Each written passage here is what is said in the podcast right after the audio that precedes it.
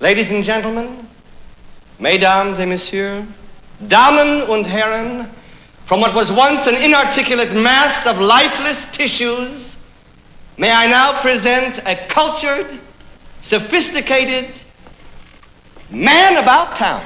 Hit it!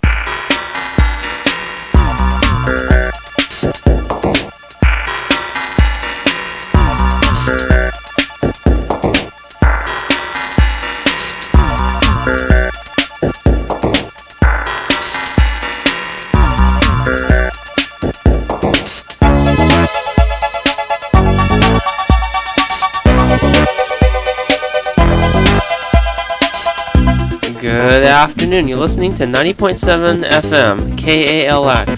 I'm Frank Ling, and this is Berkeley Groks. That's right. It's a weekly look at the world of science and technology and their effect on our daily lives. I'm Gordon Campbell. Today we'll be bringing you stories about sleep, the joys of lactic acid, and IQ deficiencies. I'm Michael Fitzhugh.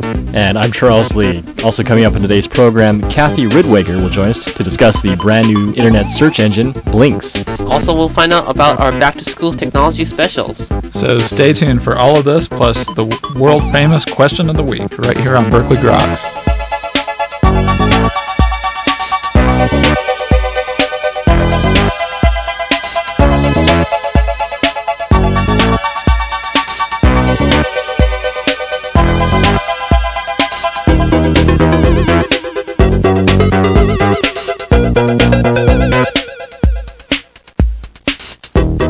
Welcome back to Berkeley Groks. I'm Frank Ling. And I guess it makes me Charles Lee. I'm Michael Fitzhugh. And I'm Gordon Campbell. Wow, looks like we have a full house today, huh? It is indeed a full house, and it's uh, great to have a full house in, I guess, 10 by 10 room or something. we I- were girls, though. Yeah, well, I fear for the lack of oxygen, but that's okay.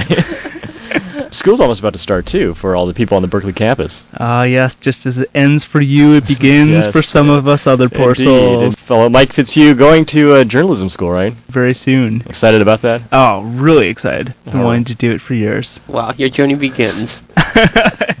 I expect uh, that I'll be delivering expert stupidity over the course of the next year or two. Well, you can't do any worse than what's on Fox News, I think. So we'll just have to see. We're no ordinary idiots. That's all right. Well, we wish you the best of luck, of course, at journalism school, and we'll see you in two years as a full-fledged registered journalist. Thank you. but until such time, you can pretend to be one on this show. so, like we all do. yeah. Till they take away my uh, pointer card. Right. And what about you, Charles? You finished your tomb of a thesis last week, didn't you? Yeah, I'm I'm still recovering from that whole experience, so it's uh, I don't know what I'm doing right now. The never ending story, right? Covering from the writing or the party afterward? A little bit of A, a little bit of B. so I guess we should actually talk about science at some point here. yeah. So what's going on in the world of science this week? So it turns out that a group of researchers are looking at the link between stress and sleep. Uh, you mean more sleep, less stress? Uh, less sleep, less stress. Whoa. I've been sleeping too much, I think. well, it may have to do with a certain peptide called peptide S. A peptide S, not peptide R or T. Well, I imagine S for sleep or stress, one of the two. Makes sense. But it turns out that a group of researchers have identified this peptide called neuropeptide S, which is a signaling molecule in the brain. The researchers really didn't know much about it up until recently, but have localized to a region of the brain near what's called the locus ceruleus, which is an ancient part of the brain that gives rise to wakefulness and this sort of thing. But what they show is that if you actually inject mice with neuropeptide S, it actually gets them to be a little more uh, alert, and, and they show that with a decrease of that, they're more sleepy and they're sort of less stressed out. Is this So if- stuff available in the uh, Cal Student Store? I think it'll be the next thing on the market soon, a little pick-me-upper. Better than caffeine. You'll see it in the new uh, Red Bull drinks, I think. so it's quite fascinating work, and it was research done by Yanling Xu and published in the journal Neuron, which she showed all this uh, very fascinating results.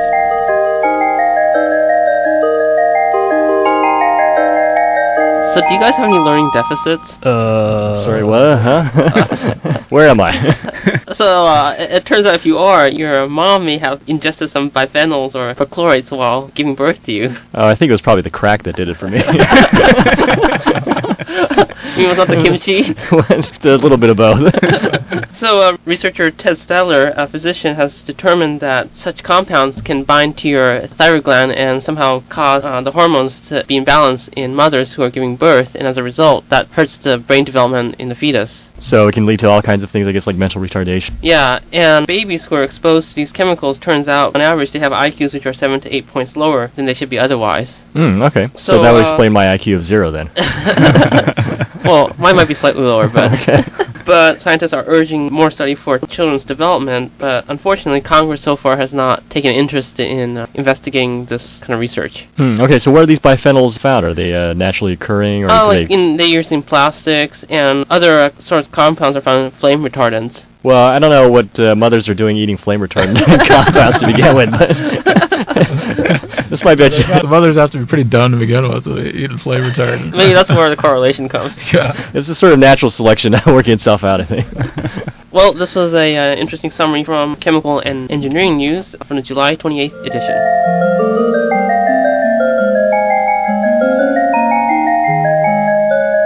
Have you been watching the Olympics this week? Oh yeah, high jumps, trampolines. Well, apparently, those athletes who are experiencing the burn caused by lactic acid buildup in their muscles may, in fact, be benefiting from the lactic acid rather than having that hinder them. And this discovery was made a few years ago, but actually now people are figuring out why lactic acid can help rather than hinder an athlete's performance. So this is pain with gain. Exactly. Nice. And so the lactic acid occurs from what? The anaerobic burning of sugar, right? Right. So it's not fully oxidized. Right. What happens is the electrical signals that make our muscles contract are controlled by the balance of sodium and potassium and chloride ions inside and mm-hmm. outside the muscle. And then during intense exercise, potassium flows out of the cells and accumulates, which reduces muscle contractions. And it turns out that a team discovered that lowering pH to a level typical of a hardworking muscle counteracts potassium's reduction of muscle contractions. And this acidity does it by reducing the dampening effect of chloride ions, probably stemming from their flow in contractions. Counter to what people have previously thought, the lactic acid buildup is something good for us. Conducive to winning? Exactly. Now I know when Susan Powter says to feel the burn, you really got to go for it. No disputing that. yeah. Oil him up. So if you want to find out more about that. Uh, you can read about it on the Science Now website. And that's all for a look at recent developments in the world of science and technology. You're listening to Berkeley Groks only here on 90.7 FM, KALX. Well, coming up next, Ms. Kathy Ritwager will join us to discuss the new internet search engine, Blinkx. So stay tuned.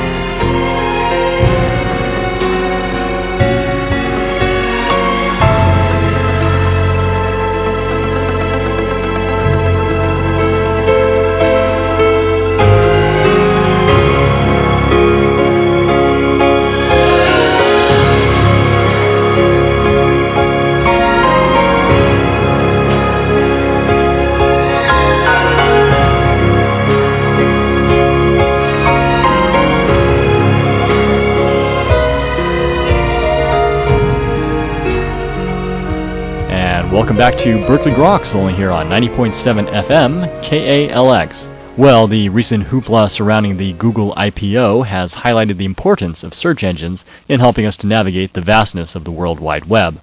But the hype surrounding Google has certainly overshadowed the larger number of competing search engines that are expanding the capabilities of search in the same way that Google did four years ago. Well, joining us today on Berkeley Groks to discuss one such search engine is Ms. Kathy Ritwager. Ms. Ritwager is the co-founder of Blinkx, a program that promises to make searching much, much easier. Ms. Ritwager, thank you very much for joining us today on Berkeley Groks. Thank you. It looks like you've created a very interesting new search engine. I'm wondering if you could tell us about Blinkx. Sure. Well, first of all, Blinkx is um, the first search tool that links together information in a variety of places, not just from the web, but also online news, digital TV content, weblogs or blogs, but most importantly from your own computer. And the way it does that is that it actually thinks about what you're reading and then links to all of that various content. It's almost like taking the search engine and making it invisible, if you will. So there's no typing in of keywords or Boolean queries, and we've even um, eliminated the whole mechanism of searching through um, irrelevant results. In fact, what we do is just automatically take you right to the relevant results, and you don't even have to do anything except for download it from our website, which is blinkx.com. That's B-L-I-N-K-X dot com. Wow, this sounds pretty fascinating. So if there's no keywords, then how does it know what to search for? Yeah, so for example, what if you were receiving an email, let's say, from a friend and it was inviting you to um, a Rolling Stones concert and you were wondering, well, hmm, what's new with the Rolling Stones anyways and how is Mick Jagger? So you could click on the news button from Blinkx and it would bring back the latest news about the Rolling Stones and then you might click on another button and videos or concert tickets and CDs and DVDs would pop up. So all I'm doing is I'm just reading my email and all of this information is being linked and brought forward to me without even typing anything in the context that I'm focusing in on today. So it's really about eliminating all of the human intervention, if you will, in searching. There's no keywords, there's no inputting. It's just looking at what I'm interested in, whether it's a Word document, an email, or a web page, and bringing back information to me before I even ask. Wow, that's quite impressive. So it, it, not only searches the web, it also, you said, searches your own computer?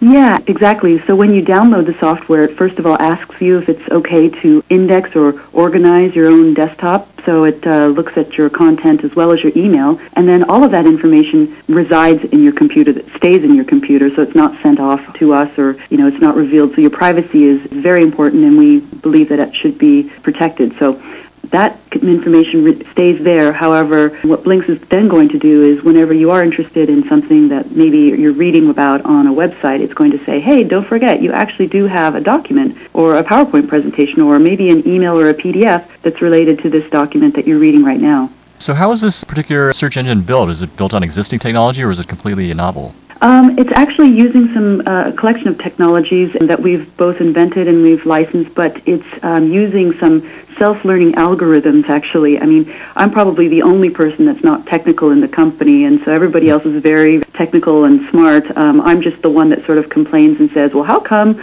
I'm typing in keywords into a search engine and not getting the results back that I want?" So from that perspective, I guess my big complaint has always been, well, why is it that we spend so much time serving technology when technology should be serving us? And that's the intention behind Blinkx. Indeed, indeed. So, how did you go about developing this? Did you actually ask people uh, what would they want in a search engine, or oh? You know, yeah, it was interesting because I was working on a project myself last year, and I was spent probably 90% of my time. Maybe it was a complicated project, but I spent a lot of time coming up with keywords, typing it into a search engine, looking at the results, and then by the time I went back to this report that I was trying to write, I sort of got distracted and forgot my point. and so this was the thing that I was talking to uh, the co-founder of Blink, Suranga, about, and I told him, you know, why is it that if I type into a search engine an entire paragraph of something that I'm interested in, thinking, well, the more I tell you about what I'm interested in, the better results I should get. Mm-hmm. I mean, I, that's what I naively thought. Actually, I got back zero results. Hmm. And for me, I, I was quite curious about that. So he's the one that told me, well, Kathy, you know, search engines are actually optimized for 10 words or less, so you, you sort of overloaded it when you typed in your whole paragraph. But that's what got us going, because I thought, well, wait a second, that doesn't make sense now, does it? Why is it that I'm taking this big idea that I have and distilling it down into one or two keywords, and I don't even know how to construct a perfect Boolean query to you know, um, accurately predict the type of results I'm going to get back. Right. Shouldn't it be easier if the technology does all of that work for me? So that's what our technologists set out to do and fulfill, which is quite different from the search space. It's now all about linking and bringing that sort of content back, even if it's in a multimedia format versus just a text or a web page. And indeed, I guess a lot of time is often spent just filtering through all the uh, search results that one generally gets on these sites. Exactly, exactly. I mean, you know, I talked to some people and asked them, well, you know, is it how satisfied are you? And I mean, I think there's definitely a lot of information that's out there on the internet that we could find very quickly with search engines, but sometimes it's just nice when you have a complicated idea or you just want to see, like I said, with getting an email and having that automatically linked over to stories and concert tickets and such. It's nice to just have that all residing in one place instead of having to stop what I'm doing and opening up a browser and then going through that whole sort of process. Indeed. Um, so I guess as everyone knows right now, Google's the big name in search engines, and do you think Blinkx can compete with Google? Yeah, um, with Google and the others, I think that they're great search engines. It's just that we're sort of operating in a different category, if you will, because we're not really focused on keywords or natural language queries or the user inputting something to search for something. What we're all about is sort of sitting in the background and automatically bringing that content forward to you. So we sort of almost think about it as, you know, it might sound a little corny, but what we're saying is that Blinkx is thinking and linking for you, mm-hmm. which is different than you thinking about the keywords and then inputting it and pursuing that route. And uh, how long has Blinkx been available?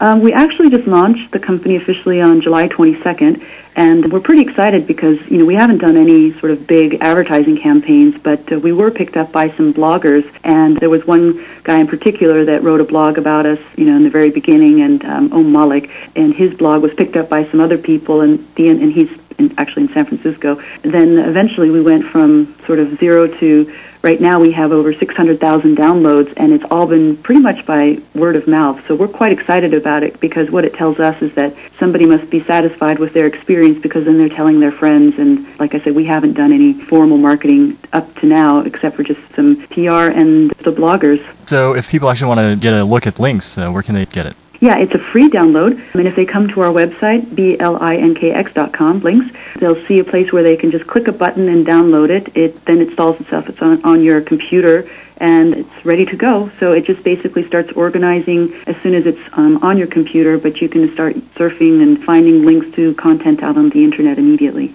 Well, I, you know, I tried it out a little bit, and it certainly was a pretty innovative tool. So uh, hopefully, I guess people are going to try it. Do you have any more, I guess, words about the uh, search engine itself? You know, there's one thing I guess I should mention is one of our buttons is icon of a TV, mm-hmm. and what we're doing right now is, for example, I was reading about John Kerry's uh, speech at the Democratic National Convention one day, and then um, and that was a web page, page that I had up, and then I clicked on the digital TV button, and up came a news clip of John Kerry actually giving his speech. So we're linking together both static content and multimedia content, and that's available with Blinkx today. And what we have in our roadmap for the future is then taking that same technology and allowing people to search their own digital content in the same format. So it might be something like um, you just went to a birthday party for your daughter and you want to show this video to your friends, but you don't want to show them the 10 minutes before the actual you know, mm-hmm. singing. So you type in happy birthday to Emily and it would go straight to that frame within your home video on your computer where everybody starts to sing happy birthday to Emily. So our whole idea is, you know, right now a lot of people are talking about searching and keywords and, you know, searching the internet and it's all really about text. Mm-hmm. What we're really focused on is the fact that, you know, our computers are becoming the hub of all sorts of information, not just textual, but also sometimes our checkbook statements come in PDF format mm-hmm. and well, did I put that in, you know, my file within the bank file on my computer, or is that still in my temporary folder of my email, and boy, I can't remember where I left it. Mm-hmm. What if Blinkx could help you find that? And meanwhile, what if it could also help you find that MP3 that you didn't rename, or the image that's still called, you know, numbers and letters, or the, the spot within your video content where it talks about what you're interested in? These are the sorts of things that we have our eye on in making um, all of this content searchable that's in a multimedia format as well as a static format. Well, that would certainly be impressive, and I think most people, I guess, have a load of content on their drives that uh, needs some indexing in some form or other. yeah, exactly. All right, well, Ms. Ritwager, I want to thank you very much for your time and joining us today on Berkeley Groks to talk about Blinkx, and hope it all goes well for you. Thank you very much. And you were just listening to Ms. Kathy Ritwager, co-founder of Blinkx, discussing their innovative new methods for computerized information searching. If you'd like to try out Blinkx, you can do so by going to their website at www.blinkx.com. Blinkx spelled B-L-I-N-K-X. You're listening to Berkeley Groks only here on 90.7 FM, KALX. Well, coming up next, Mike Fitzhugh will join us to give us the inside scoop on back-to-school technology. So stay tuned.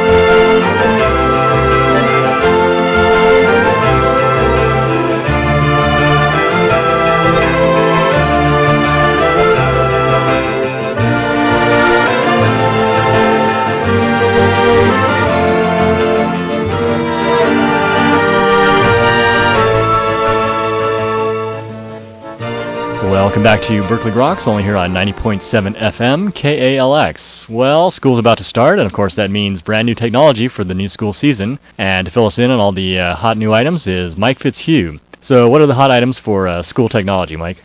Well, as we were saying before, uh, I'm back to school, and a lot of people are back to school here in Berkeley, students all across the nation as well, which means it is a great time to pick up a new computer or upgrade the one you've got.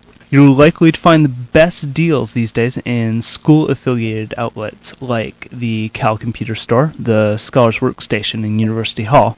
Also, in those stores, they're best equipped to give you good advice about the sort of machine that will best fit your course of study and work best with campus computing resources, like the labs and dorm rooms and such. Right. Do they have special deals, I guess, for uh, the students that's together? They do. Apple especially has pretty steep discounts on uh, laptops and desktops, but also uh, makers like Dell and Gateway and uh, HP always offer educational discounts. Oh, that's good. I didn't think Apple offered any discounts, but at least Don't they have like a cram and jam discount going on? Yeah, there's actually a pretty good deal if, if you want to uh, join the cult of the white earbuds out there. for Also those known as the iPods. yeah, people carrying the iPods that come with these uh, little white-colored earbuds. Uh. You'll see it all around campuses across the nation, Okay. and they're in plentitude here in Berkeley. I thought Apple was going to make those multicolored, like pastel ones. Oh yeah, you've got those iPods too, but the Yeah. earbuds are still Oh. those stupid white little things. So anyway, you can get this uh, if you buy an iPod and a laptop, either an iBook or a PowerBook, you get some special deal like five think hundred about dollars off, two hundred, some decent chunk.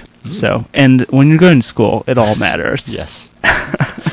Just make sure you stay on top of your order at the Scholars Workstation because I ordered a computer there beginning of the year and they lost the order and I was waiting around for months wondering what happened oh! to Oh, it. yeah, nothing worse than waiting around for a brand new computer. So, if you do pick up a new computer, and especially if you're getting a laptop, make sure that your new machine has a uh, built-in wireless networking feature, usually called Wi-Fi, and that way you're going to be able to take advantage of AirBears, which is a wireless network here on campus.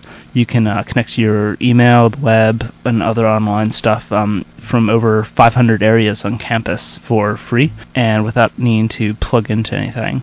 It's really it's really handy. Actually, you'll see a lot of people in cafes. I saw a couple this morning sipping their coffees and furiously typing emails. You know, not looking at each other at all.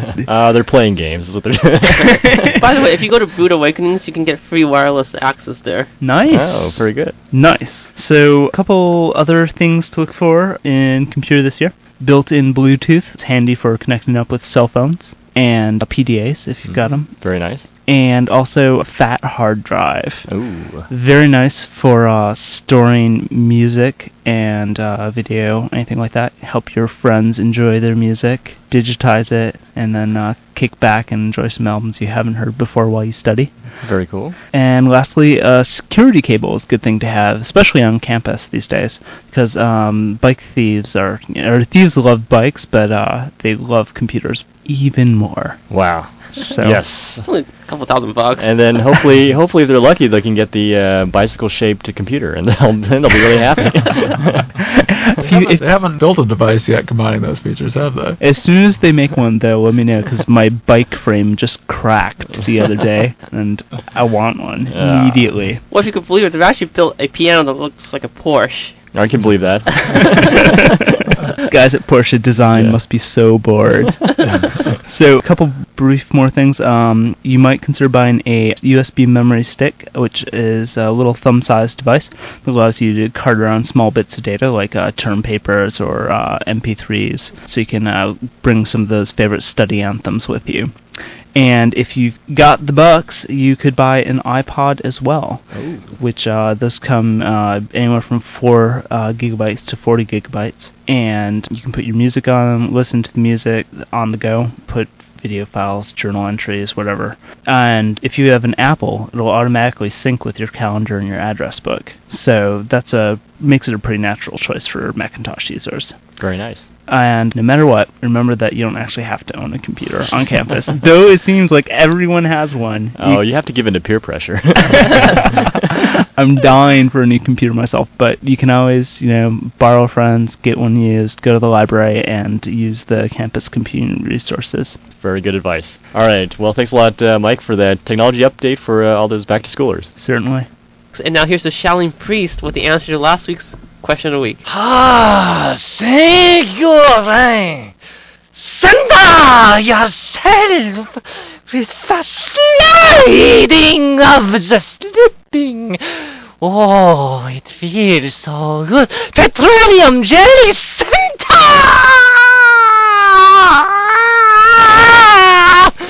Made of petroleum. Okay, and now here's Tokyo Kid with this week's question of the week. I always wonder which color are your eyes most sensitive to? Is it the red, yellow, green, blue, or purple? Well, if you know the answer or think you know the answer, email us at grox at hotmail.com. You won't win anything, but you might just see the light. And that's all for this week's edition of Berkeley Groks. Make sure you tune in next week for more from the world of science and technology. For Berkeley Groks, I'm Gordon Campbell. If you want to contact us, you can email us at grox at hotmail.com. For Groks, I'm Michael Fitzhugh. You can also see us on the web at www.grox.net. For Berkeley Groks, I'm Charles Lee. And I'm Frank Ling. Stay tuned for more music with your host, Katie.